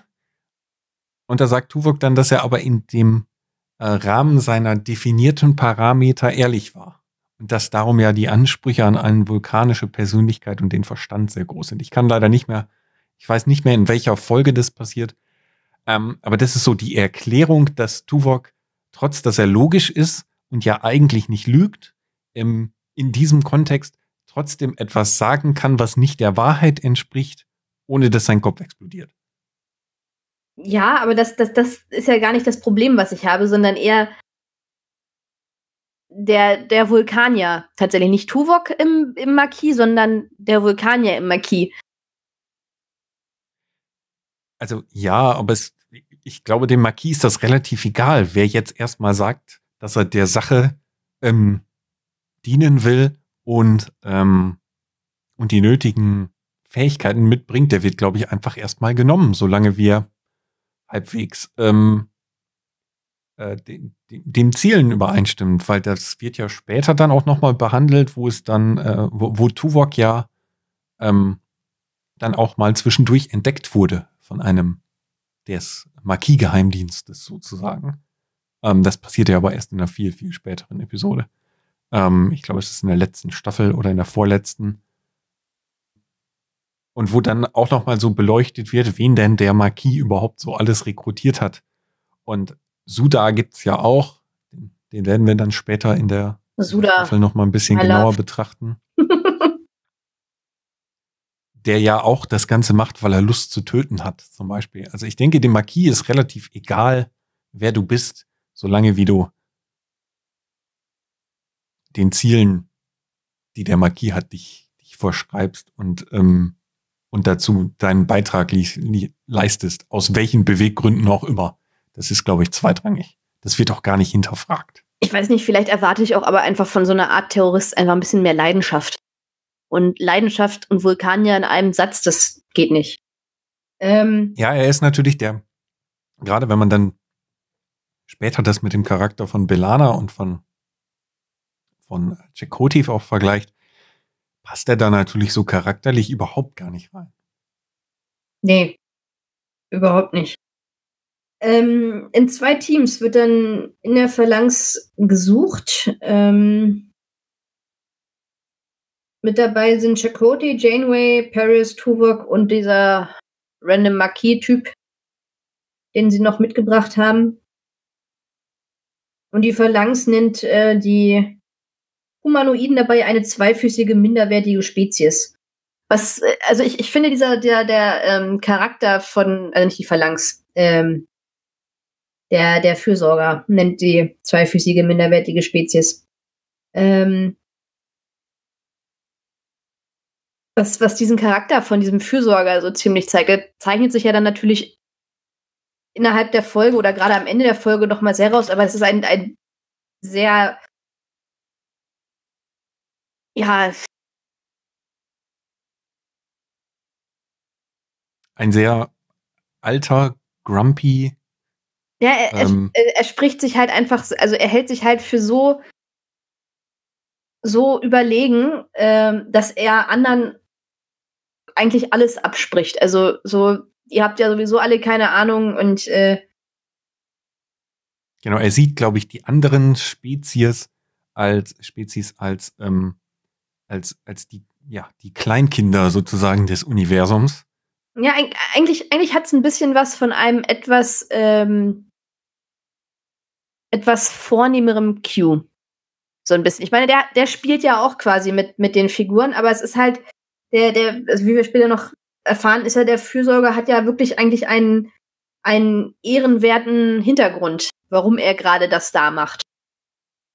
Ja, wobei Q ist ja, glaube ich, noch mal ähm, noch mal mächtiger. Ja, das ist ja noch mal viel mächtiger und es ist ja auch bei Q ist es nicht Technologie mehr. Ne? Das ist ja bei, nee, das Fürsorger jetzt noch so. Es gibt eine Raumstation, ähm, die jetzt irgendwas da tut und ständig äh, zu einem Planeten Energie schickt. Hast du, hast du eigentlich auch manchmal Angst, dass wenn du irgendwo schlecht über Q redest, er auf einmal hinter dir auftaucht und okay. Ich habe einfach zu viel, zu viel Star Trek geguckt. Ah. Ah, naja. Mm. Die, das Team wird dann einfach zurück auf die Schiffe gebeamt. Die Marquis lustigerweise auch auf ihr Schiff und die Voyager-Besatzung auf die Voyager. Genau, aber es fehlen immer noch zwei Leute, nämlich Belana und Harry Kim. Und sie machen sich dann auf die Suche danach. Ja, aber erstmal erfahren wir, dass Harry Kim und äh, Belana Torres gar nicht äh, auf der Phalanx sind, sondern äh, auf einer Art Krankenstation. Genau, aber das erfahren wir als Zuschauer nicht, die Protagonisten der Serie. Ich, ich, finde, ich finde, man kann sich das aber auch wirklich denken, weil, also können wir jetzt schon sagen, die sind dann auf der Krankenstation bei den Okampa ähm, die sehen ja ganz anders aus als die äh, Hologramme, die die Phalanx vorher, also die auf der Phalanx dann erschaffen wurden. Genau. Die haben ja die mit Abstand ekligsten Ohren von allen, von allen Star Trek Spezies. ja, also mal ehrlich, die ergeben ja überhaupt keinen Sinn, diese Ohren. Das sind ja nur Wülste mit Löchern. Genau, wir erfahren dann, dass sie da auf der Krankenstation sind und dass sie krank sind und vom Fürsorger geschickt wurden. Genau, es sieht auch echt eklig aus. An der, genau, sie haben so ganz komische äh, Pusteln äh, überall. Äh, riesige Pusteln. Ähm, und sie erfahren, glaube ich, auch, dass bisher niemand diese Krankheit überlebt hat. Genau. Ähm, die Voyager scannt dann äh, nach Planeten in der Umgebung und ähm, sie fliegen dann auch einen Klasse M-Planeten an, den sie scannen. Äh, und kriegen dann raus, äh, dass dieser Planet keinen keinen Regen, also es gibt keinen Regen auf diesem Planeten. Es gibt offensichtlich kein Wasser. Ähm, das Wasser liegt dann unter einer ja vom Fürsorger geschaffenen ähm, Schutzhülle. Genau, es ist im Grunde ein Planet, der auf der Oberfläche nur noch Stein ist, nicht mal mehr eine Wüste, sondern wirklich nur noch nur noch Stein. Ähm, und wo die einzigen Wasservorkommen sozusagen unterirdisch sind und da dann ähm, die Okampa leben. Äh, aber auf dem Weg dahin zu dem, also sie scannen nach diesem Planeten, finden das raus und wollen dann dahin fliegen. Und auf dem Weg dahin kommen sie zum Weltraumschrottplatz. Genau. Und auf dem Weltraumschrottplatz finden sie ein kleines Schiff und das rufen sie und dann ähm, gibt es den, den Messi, der erstmal alles vor der Kamera wegräumen muss ich, ich, ich fand ihn so eklig, als ich ihn das erste Mal gesehen habe. Ich weiß das noch. Ich habe echt gedacht, boah, was ist das für ein komischer Charakter. Also ich war dann ja eigentlich vorher gerade am, am Next Generation gucken und habe halt gedacht, oh Gott, bitte lass es irgendwen sein, der ganz schnell wieder verschwindet. ja, der Wunsch wird dir nicht erfüllt werden. Nämlich, sie finden Nilex, der ähm, sagt, dass er diese Geschichte schon ganz oft gehört hat und dann vielleicht doch nicht mehr ganz so oft, aber schon ein paar Mal. Ja, an die 50 Mal, sagt er. An die 50 Mal. Genau. Weil der Fürsorger seit Monaten Schiffe da in den Delta-Quadranten bringt. Und ähm, da werden dann auch zum ersten Mal die Okampa erwähnt und äh, er sagt denen halt, dass sie da unter der, Erdoberfläche leben und ähm, Nilix wäre auch bereit, denen zu helfen, wenn sie ihm dafür Wasser geben. Denn Wasser ist sehr knapp und Replikatoren ähm, kennen die nicht in, in dem Bereich des Data-Quadranten genauso wenig wie das Beam. Also er hat echt noch, was, was mich auch verwundert hat, also können da nicht andere Spezies, waren da nicht andere Spezies im Delta-Quadranten, die ja, aber er lebt da ja, glaube ich, also die Ecke da ist ja eine sehr, mh, hm, sagen wir mal so, rückständige. Ja, okay. Also auch die Kazon, die wir dann ja nachher kennenlernen, also als nächstes, wenn sie dann beim Planeten ankommen, sind ja jetzt nicht die Spezies, die besonders technologisch fortschrittlich an sich ist. Sie haben ja keine Replikatoren und auch keine keine Transporter-Technologie, was dann später alles nochmal wichtig wird. Aber genau, sie holen halt Nilex an Bord, Nilex badet. Oh, so eine schöne, so eine schöne Szene, weil Tuvok steht dann da einfach in Nilex Quartier, betrachtet da sein, sein aufgefuttertes Festmahl, also die Reste davon, und äh, geht dann ganz stur zu Nilex da, der da in der Wanne sitzt äh, und rumplanscht und äh, sagt von wegen, äh, dass man Wasser hier bei denen im Quadranten gar nicht so verschwenden kann, sich das Wasser in, in den Mund kippt. Es ist großartig. Und Tuvok steht einfach nur daneben und guckt die ganze Zeit geradeaus. Genau, er hat den versteinerten Vulkanierblick drauf. Ja, er ist ja auch Mr. Vulkanier ab diesem Moment nur noch, ne? Genau. Und dann fliegen sie äh, zu dem Planeten und ähm, Nilix erklärt, dass sie Wasser zum Verhandeln brauchen. Genau, sie brauchen Container mit Wasser, ähm, weil es halt keine Replikatoren gibt. Und ähm, genau, sie beamen dann runter auf den Planeten und treffen da die Kazon. Ähm, die Kazon leben in Insekten. Ich glaube, die Sekte, die auf dem Planeten ist, heißt Okla. Ja, ich glaube ja. Also zumindest lernen wir da das erste Mal, nachdem wir jetzt ja erst eigentlich nur Rassen hatten, die wir schon kannten. Gab es erstmal den, den Talaxianer Nilix, den wir kennengelernt haben, der jetzt wirklich komisch ist. Wurde noch gar nicht äh, gesagt, dass er Talaxianer ist, ne? Das, nee, das ist so der, der, der Ludolf Schrottplatzhändler. Ähm, der ist ja Schrottsammler äh, zu dem Zeitpunkt. Genau. Auf seinem kleinen zugemüllten Schiff. Genau, also es ist wie auf Tele 5 damals die Ludolfs mit ihrem Schrottplatz. Ähm, das ist im Grunde, einer von denen ist, äh, ist Nilex. Ja, er verteidigt ja auch erstmal ziemlich aggressiv sein Trümmerfeld da und sagt, das ist mein Trümmerfeld. naja, jedenfalls nehmen die Kazon Nilix erstmal gefangen. Ähm, weil er da scheinbar schon mal nicht so einen guten Eindruck hinterlassen hat. Nehmen sie ihn, ich glaube nicht, dass sie ihn gefangen ja, nehmen. Gefangen, sie bedrohen ihn, glaube ich. Und, und trennen ähm, ihn vom Rest, vom, vom Rest der Voyager-Crew, auf jeden Fall. Ähm, hinter ihm taucht dann irgendwann eine Okampa auf, ähm, bei der es sich um Cass handelt. Ähm, und man, wir bekommen so ein paar mehr Infos zu den Okampa.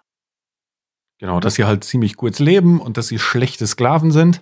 Neun Jahre. Ähm, da wird irgendwie schon klar, dass, dass die, dass die Kazon ähm, jetzt keine Skrupel haben, irgendjemanden zu versklaven, wenn es ihnen denn, denn bequemt. Ja, aber also ich, ich fand die Kazon zu dem Zeitpunkt ehrlich gesagt noch sympathischer als Nilix, weil sie doch ziemlich offen gesprochen haben. Also sie waren ja, sie waren ja eigentlich relativ freundlich, weil sie gesagt haben, dass es keinen Weg gibt zu den Okampa runter und haben ja eigentlich relativ viel über, über, ja, also relativ viel verraten tatsächlich. Weil natürlich auch diese Wassercontainer da standen und die waren ja total beeindruckt davon, dass sie einfach Wasser so erschaffen können. Genau. Und dann dreht Milex durch und zieht den Phaser, warum auch immer ihm die Voyager Crew einen Phaser gegeben hat. Man sollte Nilix niemals einen Phaser geben. und äh, bedroht den March, dass er ihn umbringt. Äh, wenn er Kess nicht freigibt, denn er. Wenn er Kess nicht freilässt, weil Kess ja diejenige ist, die jetzt ähm, der Voyager den Weg nach unten zeigen kann, sozusagen. Ähm, weil Kess eben eine von den Okampa ist, die entkommen ist durch diese kleinen Spalten, die es da manchmal gibt die sich aber immer wieder verschließen, mhm. ähm, wie der, wie der Kazon meint. Sind ja so, sind ja so, die werden von den Okampa wieder versch also verschlossen, weil die Kazon würden ja eigentlich auch ganz gerne runter, wo das ganze Wasser ist. Ähm, genau. Genau. Ähm, Nilix äh, schießt wie ein Wilder mit dem Phaser, trifft die Wassercontainer mit Absicht Und äh, alle werden wieder hochgebeamt auf die Voyager und ähm, ja, die Cass Nilix Offenbarung geht vonstatten und wir erfahren, dass die beiden eigentlich ein Paar sind und er sagt von wegen, ich hab dir doch gesagt, ich rette dich. Genau. So, ähm, als nächstes sehen wir wieder, genau wie ein Stück vorher, ähm, Harry Kim und Belana. Vielleicht nochmal zurück. Was ich an der Stelle halt so interessant finde, ist, wie diese eigentliche, ja, diesen Vertrauensbruch alle so komplett ignorieren. Also er wird gar nicht mehr thematisiert. Es ist so, ja. Also ich, ich fand das ganz schlimm. Ich fand das, ich war nur, als ich das erste Mal geguckt habe, ich war sowieso schon so anti-Nilix.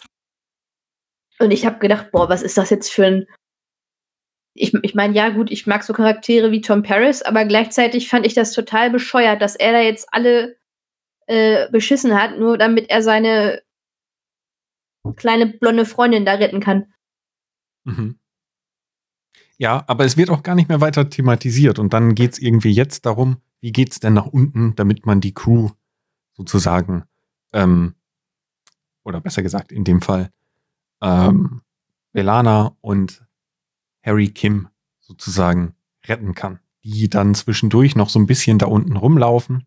Ich, ich finde es ganz großartig, wie man nie irgendwie nur Harry sagt oder nur Kim, sondern es ist entweder Fenrich Kim oder Harry Kim. Aber es ist niemals nur Harry. Ähm, ja, genau, die beiden äh, bekommen dann da unten auch gesagt, von wegen, sie wären keine Gefangenen und können sich da frei bewegen. Sie bekommen dann von einer äh, Okampa in einer dunklen Ecke ein bisschen Arznei und äh, gesagt, dass es eine Kolonie gibt und ähm, dass sich der Fürsorger, der dafür sorgt, dass die Okampa da unter der Erde auch ähm, Energie haben und Essen bekommen, äh, in den letzten Monaten ziemlich verändert hat, dass viel, viel mehr Energie geschickt wurde und dass es diese Fluchtmöglichkeit über diese Tunnel gibt. Genau. Und sie wollen sich dann auf die Suche nach diesen Tunneln sozusagen begeben. Ähm, und dann geht's wieder nach, dann geht's wieder auf die Voyager. Die beamen dann irgendwie an den, an diesen kleinen, ähm, ja, Brüchen an der, an den Barrieren, die es da gibt, sozusagen vorbei und sind dann auch in der Kolonie unter der Erde. Genau. Ähm. Was währenddessen aber immer noch äh, äh, was man währenddessen so im Hintergrund immer hört, ist dieses Geräusch. Also immer wenn es unten im, im Keller sozusagen bei den, bei den Okampern ist, hört man dieses Geräusch, wenn der ähm, Fürsorger seine Energie anliefert. Und es wird im Hintergrund schon immer schneller. Das, das merkt man zu dem Zeitpunkt, glaube ich, noch gar nicht so richtig. Ähm, aber das wird nachher dann nochmal. Das wird nochmal sehr deutlich, genau. Nee, das, das passiert jetzt tatsächlich auch. Ähm, Cass konfrontiert dann die Okampa da, weil die so ein bisschen anti sind, weil einige in diesem, dieser Kolonie immer noch sehr für den, ähm, für, äh, ja, für den Fürsorger sind. Und, ähm, ich weiß ähm, gar nicht, ob, ob man sagen kann, dass sie für den Fürsorger sind, aber sie sind sehr gegen Selbstständigkeit und Eigenverantwortung. Also sie wollen ganz gerne alle Verantwortung an den Fürsorger abgeben, weil der tut ja alles für sie der hat die Barrieren erschaffen, der schickt ihnen Energie, der hat dafür gesorgt, dass der Boden sich geöffnet hat und sie hier ihre, ähm, ihre Kolonie sozusagen am Wasser bauen konnten. Ähm, und sie sind halt vollkommen, ja, fast hilflos ohne den und wollen gar nicht wahrhaben, dass da vielleicht irgendetwas passiert. Sie sind erstmal nur erstaunt, dass der Fürsorger ihnen so viele Vorräte und Energie geschickt hat. Weißt du, woran mich das so ein bisschen erinnert hat, diese Beziehung vom Fürsorger zu, zu ähm, den Okampa war so ein bisschen zu äh, Bajorana und Propheten. Weil die ja sich auch ziemlich häufig darauf äh, berufen, irgendwie so von wegen, die Propheten werden es schon machen. So, und es ist Wobei halt ich bei den, bei den Bajoranern immer so den Eindruck habe, das ist so auf so einer sehr abstrakten Ebene. So, es gibt die Propheten, die, also wenn jetzt irgendwas Schlimmes passiert, dann war das halt die Propheten, die das, die das wollten, dass das passiert. So. Ähm, aber die Propheten greifen ja sehr, sehr selten in das alltägliche Leben auf Bajor ein, im Sinne von, dass sie wirklich was aktiv tun. Es ist ja eher so, dass sie auf so einer abstrakten, spirituellen ähm, Ebene diejenigen sind, die, die als Erklärung herhalten, wenn jetzt irgendetwas passiert. Ja, aber doch auch für was ist Gutes. es ja schon. Bitte?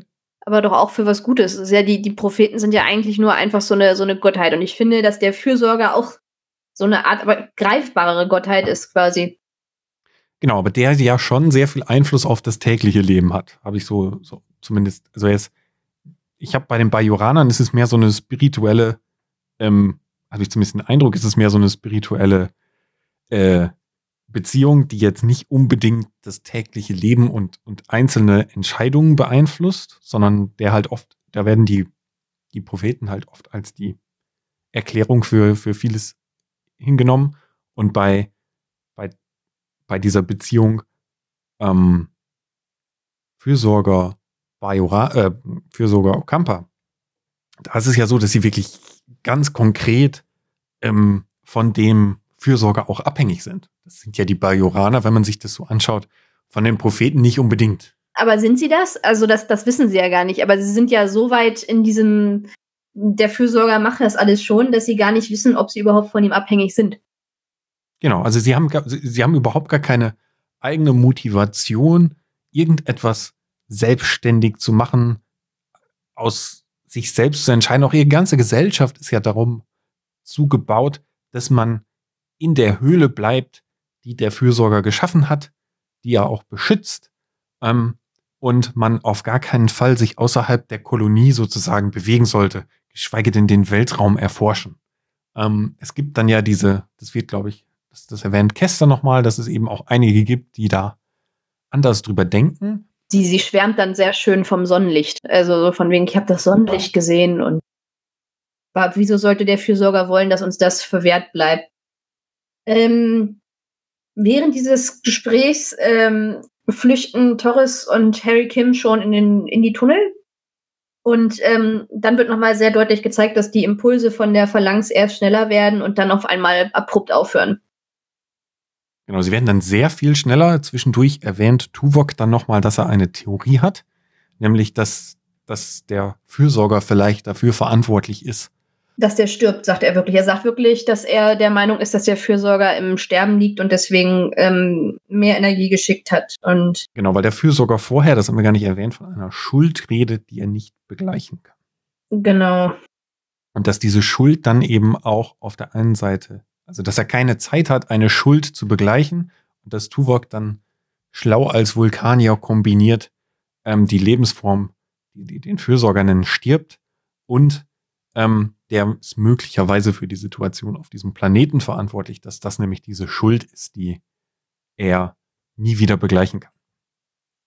Genau, sagt dann aber auch gleich nochmal, dass der Fürsorger die einzige Möglichkeit ist, für sie nach Hause zu kommen, weil er hat sie ja da hingebracht in den, in den Quadranten und ähm, muss sie dann auch wieder nach Hause bringen.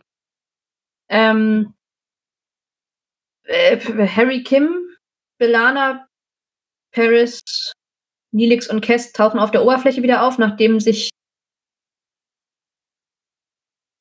ja, nachdem die sich unten alle gefunden haben. Ähm, Tuvok, Chakotay und Janeway sind allerdings noch unten in den Tunneln. Und Paris und Nilix wollen dann ähm, die drei retten.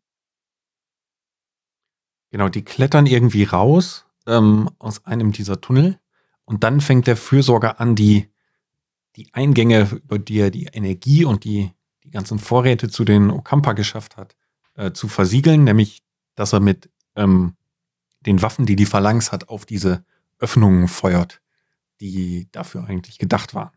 Und das erste Geschoss schlägt dann, ähm, ja, fast 100, 100 Meter weiter auf, auf Tom Paris ein. Ähm, es kommt dann natürlich zu dieser großartigen Situation, dass Paris äh, Chakotay retten muss. Und ähm, er, er, erwähnt dann auch, dass äh, Chakotays Leben ihm gehört, wenn er ihn jetzt äh, rettet. Ähm, genau. Um da, weil diese, diese Beziehung zwischen den beiden, die ist ja schon sehr angespannt. Dadurch, dass halt dieser ähm, Konflikt da ist, dass Chakotay quasi ehrenhaft die und, und äh, freiwillig die Sternenflotte verlassen hat und Paris eben nicht und es dann auch noch zu diesem Unfall kam. Und Paris auch bei seinem ersten Einsatz als Marquis direkt festgenommen wurde. genau, und dann geht's wieder, dann, dann rettet er ihn. Es wird noch ein bisschen darüber ähm, äh, gewitzelt, dass ja auch Chakotay eine Indianer ähm, Ja, das ist ziemlich rassistisch zu dem Zeitpunkt. Also er macht zwei so Indianersprüche, so von wegen, kannst du dich nie in so einen Adler verwandeln und dann noch irgendwas. Also das, äh, er ist schon. Und dann sagt Chakoti nur ganz trocken, dass das ein anderer Stamm ist, dass das ja nichts mit ihm zu tun hat. Ähm, genau. Und dann danach bringt halt äh, Tom Paris nochmal diesen Spruch, dass ja, weil er ja Indianer ist, ihm jetzt das Leben gehört, sozusagen von ihm, da er ihn gerettet hat und ihn aus dieser ähm, aus dieser Situation sozusagen befreit hat. Da hängt nämlich Chakoti an einer dieser abstürzenden Treppen und, und Tom Paris rettet ihn sozusagen. Genau, alle werden wieder zurück auf äh, die Voyager gebeamt. Der Marquis geht zurück auf das Marquis-Schiff. Und dann tauchen zwei Kazon-Schiffe auf, die angreifen. Und ähm, genau, es geht auch wieder zurück zur Phalanx. Ähm, das wollen sie halt jetzt nochmal klären, ähm, was denn mit dem Fürsorger ist, weil ja die Theorie von, von, von ähm, Tuvok im Raum steht, dass der stirbt und man dann sich ja noch diese Phalanx sichern müsste, damit man eben wieder nach Hause kommt. Genau, und ähm, Janeway möchte halt an ähm, auf die Phalanx beamen und die Kazon halten sie halt davon ab. Ähm, der Marquis kümmert sich dann um die Kazon und ähm, Janeway und Tuvok äh, beamen rüber auf die äh, Phalanx. Währenddessen ist Tom Paris das erste Mal am Steuer der Voyager. Ähm, der Fürsorger ist schon ziemlich am Ende und hat kaum mehr Kraft, um das Werk zu vollenden, wie er selber sagt. Ähm, und ähm, legt dann seine Motive offen. Er möchte die Okampa retten und Janeway äh, zieht ihm dann noch aus der Nase oder schlussfolgert selber, dass ähm, der Fürsorger die Atmosphäre der Okampa zerstört hat und deswegen jetzt seit weiß, waren es 1000 Jahre oder 2000 Jahren die Okampa mit Energie versorgt und sie schützt. Dabei wird auch noch erwähnt, dass es noch einen zweiten Fürsorger gibt, der aber ja weitergezogen ist, um weiter zu forschen. Genau, und eigentlich hat der Fürsorger die ganze Zeit nach einem kompatiblen Partner gesucht, um sich fortzupflanzen. Erfährt man, glaube ich, da an der Stelle dann auch, weil er einen Nachfolger braucht. Genau, und dadurch entstand, entstand dann diese Krankheit. Das Witzige ist, diese Krankheit wird gar nicht weiter thematisiert. Also die sind dann ja einfach, die sind ja einfach wieder gesund. wenn man überlegt, dass vorher bei den Okampa gesagt wurde, dass da ziemlich viele dran gestorben sind, die hergebracht wurden, ist es eigentlich ja so, so ein kleines, so ein kleines Loch in der Story, so ein kleines Loch. genau. Ähm, es stellt sich halt auch nochmal raus, dass der Fürsorger die Okampa ziemlich bevormundet und ähm, dem selber nichts zutraut. Genau, und es wird auch erwähnt, dass der Fürsorger jetzt ähm, dafür sorgen muss, dass diese Phalanx niemanden in die Hände fällt. Also Janeway fragt ihn erst, ob er sie nicht nach Hause schicken kann und dann sagt er, das ist zu kompliziert und er hat dafür keine Zeit mehr. Ähm, und ähm, dass er aber auch eben dafür sorgen muss, dass diese, diese Technologie niemand anders in die, in die Hände fällt. Nee, nicht ähm, niemand anders. Ja sonst sondern den nur den, den, nee, den, ja genau, den Kazon, also den Gegnern von den Okampa, weil er sich ja den Okampern, äh, Okampern, Okampa quasi ver, ähm, verschrieben hat. Ähm, ja, die Verstärkung von den Kazon taucht aber draußen auf und ähm, der Marquis setzt sein äh, Schiff auf Kollisionskurs mit einem großen Kazon-Schiff, was sie sonst nicht zerstören können, und äh, muss dann auf die Voyager beamen. Das Marquis-Schiff wird dabei natürlich zerstört. Genau, also, also Chakoti merkt, dass der Autopilot kaputt ist und ganz heroisch steuert er ähm, das Schiff in das Kazon-Schiff, um es dann zu zerstören oder zumindest schwer zu beschädigen. Und es stürzt dann in die Phalanx und die Selbstzerstörungssequenz bricht ab. Genau, erstmal müssen wir vielleicht noch erwähnen, dass es überhaupt eine Selbstzerstörungssequenz gab. Die hat der Fürsorger vorher nämlich aktiviert. Und ähm, Janeway steht dann jetzt vor dem Dilemma, soll sie der Direktive folgen und sich nicht einmischen, den Kazon also die Phalanx überlassen, oder äh, quasi dem letzten Wunsch des Fürsorgers äh, folgen und die Okampa beschützen. Sie, also Tuvok erinnert sie auch nochmal an die oberste Direktive in dem Moment, aber ähm, Janeway beschließt, sich einzumischen und zerstört die Phalanx. Genau, mit den Trikobalt geschossen. Genau. Ähm, drüben auf der Voyager gibt's dann erstmal einen kleinen Aufstand von Belana, die erstmal sagt, von wegen, warum müssen wir jetzt die Autorität akzeptieren und Chakoti ähm, ist in dem Moment doch noch ziemlich sehr Sternenflotte ähm, und sagt halt einfach, dass es so ist, weil sie der Captain ist. Also er hat es akzeptiert, deswegen müssen die anderen ähm, Marquis es auch akzeptieren. Wobei dann ja dieses, also es findet ja dann diese, diese Diskussion statt, was soll denn jetzt mit dem Marquis passieren, sozusagen, weil die Hälfte der, der Voyager Crew ist ja tot, das Marquis-Schiff ist zerstört. Und da sind auch eine ganze Menge tot, also. Und ähm, jetzt stellt sich halt die Frage, die sind halt gemeinsam im Delta-Quadranten auf einem Schiff, weil sie haben ja kein zweites mehr. Was tun sie denn jetzt? Ähm, und ja, eigentlich sind aus Sternenflottensicht die, die Makia Terroristen. Sprich, was macht man jetzt mit denen? Man hat ja keine, also ein Sternenflottenschiff hat ja keine Arrestzelle für mehrere Leute. Genau, und äh, die alternative Janeway quasi, die sich in dem Moment nicht so an ähm, die Sternenflotten Herangehensweisen hält, ähm, nimmt den Marquis auf und erklärt Chakoti zu ihrem ersten Offizier. Gleichzeitig ähm, gibt sie Tom Paris den Rang eines Lieutenant und überlässt ihm das Steuer der Voyager. Genau, aber was wir auch nicht vergessen dürfen, ist diese, diese Situation vorher, wo, wo Janeway jetzt für sich entscheidet, dass sie jetzt die Phalanx zerstört. Ähm, das ist ja im Grunde die Entscheidung, die ihr noch die nächsten Jahre ähm, ja, anhängen wird, weil sie entschieden hat, dass ähm, die ganze Besatzung im Delta-Quadranten hängt, ja. Genau. Weil sie den Prinzipien treu bleiben möchte, dass sie sagt, nein, wir müssen diese, die Okampa hier schützen, darum zerstöre ich diese Phalanx. Was ja, was ja spaßigerweise gegen äh, die oberste Direktive ist. Ähm, und äh, später, nachdem Nilix und Cass sich auch noch ähm, der Crew angeschlossen haben, äh, hält Janeway noch so eine großartige Ansprache, er sagt, von wegen, sie haben schon neue Freunde und Feinde gefunden, dass sie jetzt zusammenhalten müssen, dass sie eine Sternenflottencrew, also es ist nicht so, dass sie sich irgendwie einen neuen Begriff ausdenken oder sagen, okay, dann sind wir jetzt ja alle einfach so eine Crew, sondern nein, sie vereint alle, den Marquis und ihre alte Crew unter dem Banner der Sternenflotte und sagt nochmal ganz explizit, dass sie der Direktive folgen möchte. Und äh, ja, eigentlich ist ja das, was man jetzt auch erwartet. Sie sind im Delta-Quadranten, dass sie jetzt erstmal ganz viel entdecken und wirklich diesem ersten Kerngedanken der Sternenflotte folgen. Genau, und dass sie eben auch ähm, bemerken, dass sie ja doch schon eine ganz schön lange Reise vor sich haben. Genau, 75 Jahre äh, wird dann ausgerechnet äh, bis zur Föderation.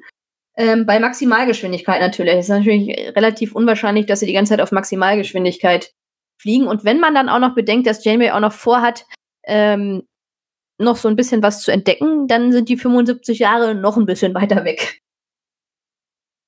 Genau, also die ganze Idee ist schon sehr sportlich, die sie da haben. Genau, sie sagt aber auch gleich, dass sie diesen zweiten Fürsorger suchen möchte, damit sie schneller wieder in den Alpha-Quadranten kommen, dass sie neue Technologie entwickeln und sich aneignen möchten und auch um Wurmlöcher jetzt keinen Bogen machen. Also sie möchte schon den schnellsten Weg nach Hause finden.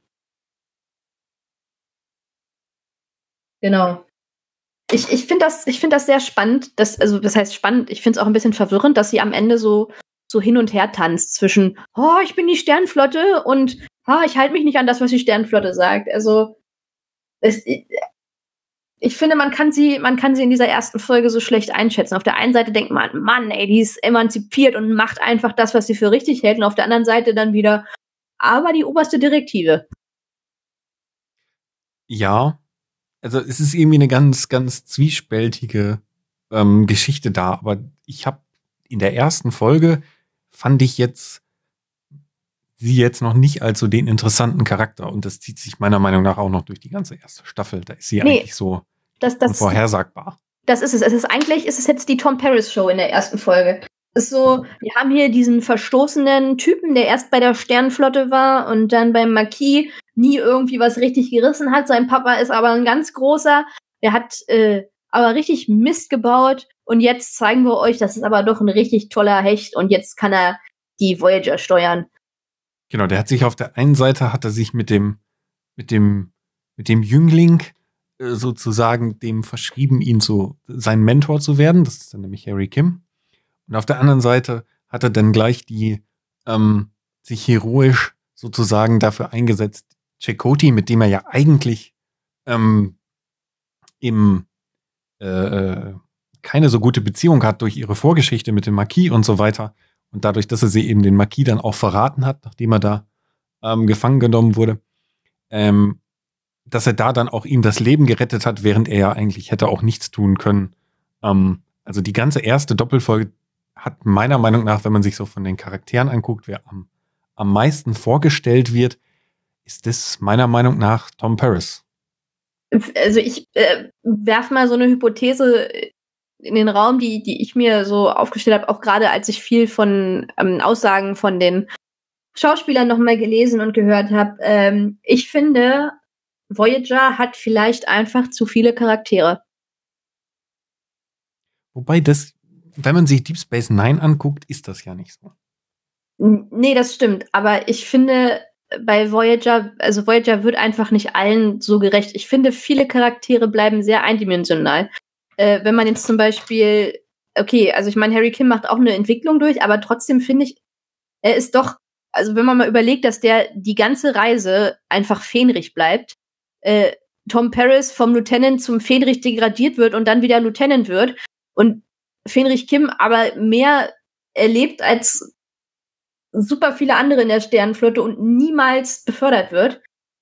Wobei er ja auch in die, seinen ganzen, ich würde fast sagen, bis zur fünften Staffel, also wenn wir jetzt mal ein bisschen vorgreifen, ja auch storytechnisch jetzt nicht irgendwie interessante oder Folgen hat, die ihn persönlich groß beleuchten.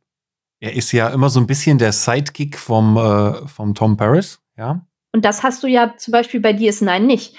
Also es gibt wirklich für jeden Charakter bei DS9 eine Folge. Aber da dauert also was sie, glaube ich, bei DS9 besser gemacht haben, ist, dass sie halt über die Zeit immer neue Charaktere auch mit einbringen. Am Anfang sind da aber auch schon einige noch recht eindimensional. Habe ich so ein bisschen das Gefühl. Ja, ja, natürlich. Aber also ich finde, gerade bei Voyager bleibt das halt noch.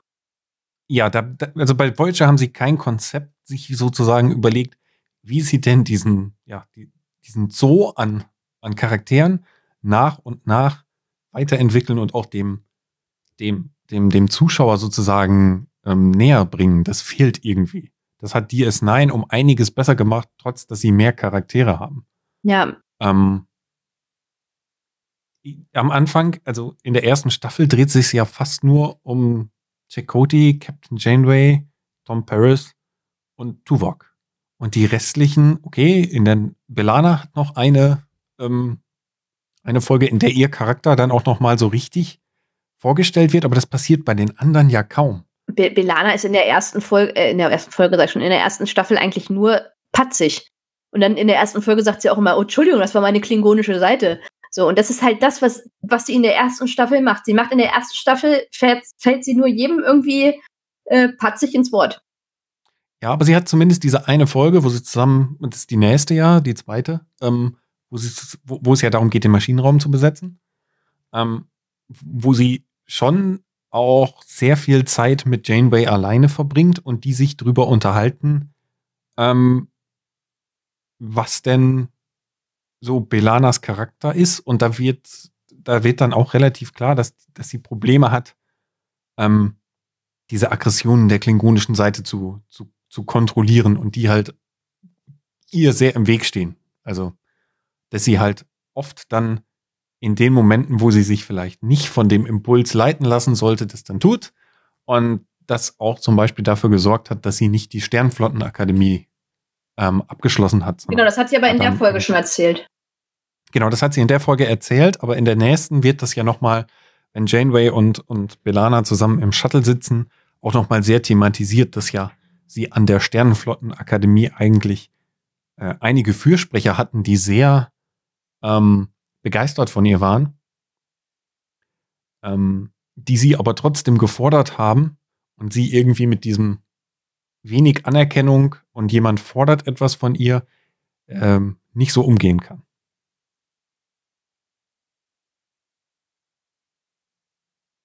was mir, was mir gerade noch einfällt, ist, dass wir die wichtigste Facette an Harry Kim einfach mal weggelassen haben.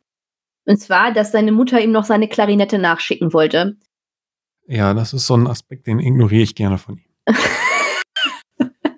naja, äh, nee, das ist, das, ist ein, das ist eine Szene, die ich tatsächlich noch äh, sehr wichtig finde, weil Janeway sagt, dass sie sich mehr Zeit nehmen muss, um ihre Crew richtig kennenzulernen. Und an dem Zeitpunkt weiß sie einfach schon, dass sie im Delta-Quadranten ist. Und es eventuell ein bisschen länger dauern könnte, da wieder wegzukommen. genau, war, war es denn so, dass, dass die, dass sie ihm die geschickt hatten? Oder war es nicht so, dass Nee, die Mutter hat ihr. Ähm, wollte die schicken und Janeway hat gesagt, nein, die sind so schnell wieder da, dass sie die Klarinette ihm eigentlich nicht schicken braucht. Ich glaube, das war, war der, der Teil des, des äh, ähm, mit der, mit der Klarinette. Ja, genau. Und das wird ja auch noch so ähm, Harry Kims ähm, Go-To-Sache, wie er irgendwie äh, irgendwo auftauchen könnte. Zur Not spielt er irgendwo Klarinette. ja, das und er ist halt auch der, der immer Heimweh hat. Während Tom Paris dann in den nächsten Folgen eigentlich versucht, das Beste aus der Situation zu machen, zumindest aus, aus seiner Sichtweise der Welt, nämlich alle Frauen, die auf, alle Frauen, die auf dem Schiff sind, zu daten. Ähm, daten, das hast du jetzt sehr freundlich ausgedrückt.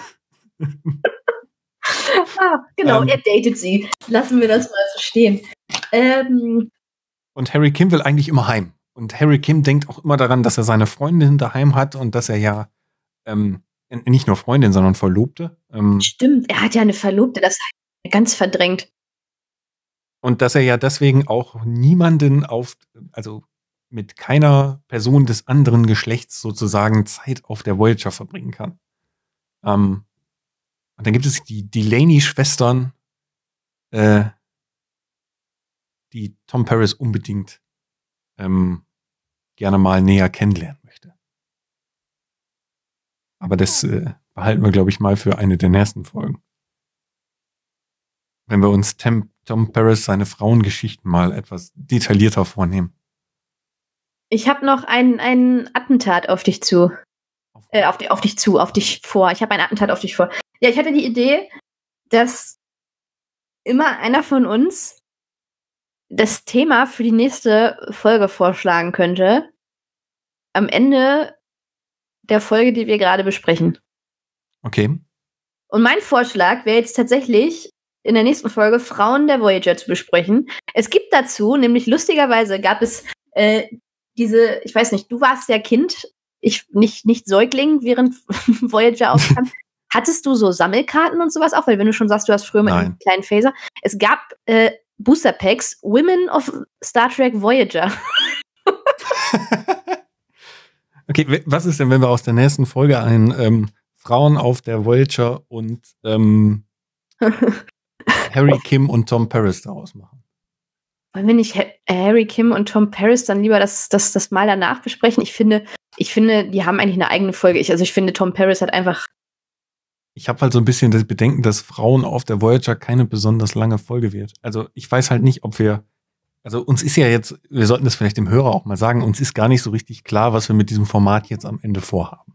Also wer bis jetzt zugehört hat, ja. Ähm, nach fast anderthalb Stunden. Mehr als anderthalb Stunden. Ja, wir haben ein bisschen später angefangen aufzunehmen. Na, du, du schneidest ja. es ja noch. genau. Also so gut anderthalb Stunden, wer es bis hierhin geschafft hat zuzuhören. Ähm, der fragt sich jetzt vielleicht, wie geht's weiter? Und die Antwort ist, das wissen wir gerade selber, glaube ich, noch gar nicht. Ich, ich finde es aber ganz gut, wenn sich immer einer, ähm, wenn sich immer einer ein Thema äh, überlegt. Genau, ich, ich würde schon sagen, dass wir zumindest auch so ein bisschen mit den, mit den Staffeln von Voyager gehen sollten, ähm, damit wir nicht. Findest du? Also ich, ich, ich finde, wir haben heute so häufig gesagt, das passiert später, äh, dass äh, man das eigentlich, also das, das ist, ich glaube, es bietet sich tatsächlich besser an, äh, über die einzelnen Themen so zu sprechen und nicht über. Gut, dann, dann machen wir das, versuchen wir das einfach mal so und wir sprechen beim nächsten Mal über das Thema Frauen auf der Voyager. Ja, wir gehen ja sowieso nicht davon aus, dass die, dass die ähm, Zuhörer noch. Äh ja, also wir gehen nicht davon aus, dass jetzt die Zuhörer, während wir diesen Podcast machen, ähm, nebenbei sozusagen Voyager schauen. Also es ist kein Rewatch-Podcast sozusagen, bei dem man selber äh, mit zuschaut, sondern wir wollen uns eigentlich ähm, ja erstmal bei Star Trek Voyager um alles Mögliche ähm, aus der Serie unterhalten so. Das war eigentlich mal unser initialer Plan. Wenn es denn einen Plan für diese. Für also diese ursprünglich war unser Plan auch, die, die erste Folge nur über Nilix zu machen, ja? Ich habe dazu meine Aufzeichnung nämlich gefunden, die ich mir schon mal gemacht hatte. Aber dann lass uns doch erstmal das Thema Frauen auf der Voyager als nächstes nehmen. So über die gesamten Staffeln hinweg, was sich da so entwickelt hat, getan hat. Ähm, und dann entscheiden wir am Ende der nächsten Folge, worüber wir dann danach reden. Das kannst du dir Vielleicht ja machen wir auch einfach noch für jeden Charakter dann zwischendurch mal immer so eine Folge. Vielleicht, vielleicht ist es ganz, ganz interessant, wenn wir eine Folge über ein Thema machen und dann die nächste über einen der Charaktere und dann wieder ein Thema. Weiß ich nicht. Ähm, müssen wir mal schauen, wie wir da, da weitermachen. Genau. Aber solange Was wie. ich sonst hätte vorgeschlagen, ja. weiß ich nicht. ja. Gerade keine so richtige Idee. Das kannst du dir bis zum nächsten Mal dann überlegen. Du kannst ja. Ja, genau. Beim nächsten Mal schlage ich ein Thema vor, über das wir dann in der Folge danach reden. Genau. Ähm, So ist das dann auch mal so ein bisschen ausgewogener. Weil äh, du ja vielleicht doch eher so ein bisschen anders interessiert bist als, als ich. Was, was die Themen. interessiert als du. Oh Gott, das klingt so falsch. Ähm, Das musst du jetzt mir und den Zuhörern erklären. ähm, naja, während ich ja vielleicht eher an, an äh, soziologischeren, so, soziologischen, soziologischeren Themen interessiert bin, bist du ja vielleicht eher ja in eine, in eine andere Richtung interessiert.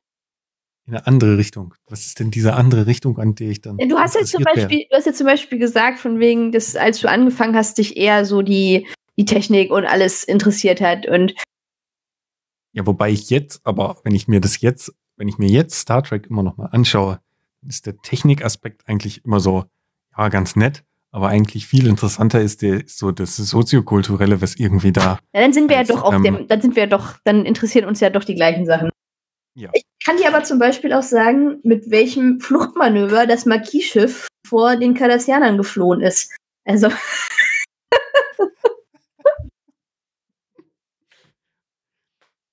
Und wie schnell kann die Voyager fliegen? das weiß ich nicht. Das weiß ich nicht. Nein, ich finde es aber gut, wenn wir das nächste Mal über Frauen auf der Voyager sprechen, denn das ist ja, wie wir schon, oder wie du am Anfang oder in, in der Mitte des Podcasts angesprochen hast, ähm, ein wichtiges Thema. Gerade weil, weil Janeway Captain ist und später dann noch äh, Seven of Nine auftaucht. Huh, jetzt haben wir sie das erste Mal erwähnt. Ähm, die ja dann auch wieder so ein bisschen kontrovers dasteht in ihrem hautengen Anzug. Sie kriegt nie ein Outfit mit Taschen. Dafür muss sie bis Star Trek Picard warten. Ja, wollen wir, wollen wir Freitag eigentlich über Picard sprechen? Freitag. ja. Also möchtest du eine Sonderfolge zu Picard machen? Ja, weil dann ist ja die Serie durch. Das würde sich ja anbieten. Ja, dann können wir ja eigentlich ganz frisch danach entweder am Freitag oder am Samstag darüber reden. Also wir sollten vielleicht jetzt mal sagen, dass es gerade Dienstag ist, der 24. März, an dem wir das hier aufnehmen. Genau. Ähm, ja, können wir gerne machen. Müssen wir mal schauen, ob wir das mit der, mit der Zeit irgendwie hinkriegen. An spätestens Montag hätte ich auf jeden Fall Zeit. Uh. Also, ich habe immer Zeit für dich, ja? für dich und für Star Trek. immer Zeit für Star Trek, nicht für mich. ja, okay. Star für Star Trek. Ja. Genau. Hast du sonst noch was auf deinen, deinen 30 Seiten Notizen, mit denen du hier wohl vorbereitet ähm, Nein, tatsächlich bist. nicht. Aber es hat mir, im es hat mir sehr mir, viel. der ja, der nur fünf Stichpunkte in, in seinem, seinem Notiz. Nein, aber es hat mir viel Spaß gemacht, auch wenn ich überrascht war, dass du so viel gesprochen hast. Ähm, Hattest du gedacht, ich höre nur zu und du redest Ich- jetzt nein. 90 Minuten einen Monolog? Nein, ich bin aber sehr überrascht davon, immer wieder von deinem Gedächtnis. Also dafür, dass du schon so alt bist, hast du echt noch ein richtig gutes Gedächtnis. Wahrscheinlich ein besseres als ich. Ach ja, schön ist das. Okay, dann würde ich sagen. Ja, wie beenden wir das Ganze jetzt? Genau. Ähm, ich hoffe, es hat euch gefallen. Ich denke mal nicht. Ich, ich, hoffe, ich hoffe, du schneidest das noch viel, viel kürzer. Wir haben einfach. ah, ja, gut. Genau, ihr, ihr findet den Podcast ähm, in eurem äh, Podcast-Client. Briefing ohne Nilex. Ähm, oder eben auf der Webseite briefing ohne nilex.online. Ähm, ich finde es immer noch so lustig, dass wir eine Webseite haben. ah, wundervoll. Genau, und ansonsten könnt ihr uns auch auf Twitter folgen, zumindest mir. Ich weiß nicht. Ich bin, ich bin im Moment auf privat, weil ich mich noch, äh, ja, weil ich im Moment noch auf. Äh Vielleicht machen wir auch einfach noch einen Twitter-Account für diesen Podcast. Mal schauen, was so bis zur nächsten Folge passiert. Genau. Genau. Ich hoffe, es hat euch gefallen. Vielen Dank, Kolja. Vielen Dank für deine Zeit. Vielen Dank dir, Kate, dass es nach langer und vielen Versuchen dann doch mal geklappt hat. Ich glaube, wir versuchen das jetzt fast ein halbes Jahr schon, ne? Genau, es war irgendwie nicht so einfach, unsere äh, mal beide Zeit dafür zu finden, das hier zu machen.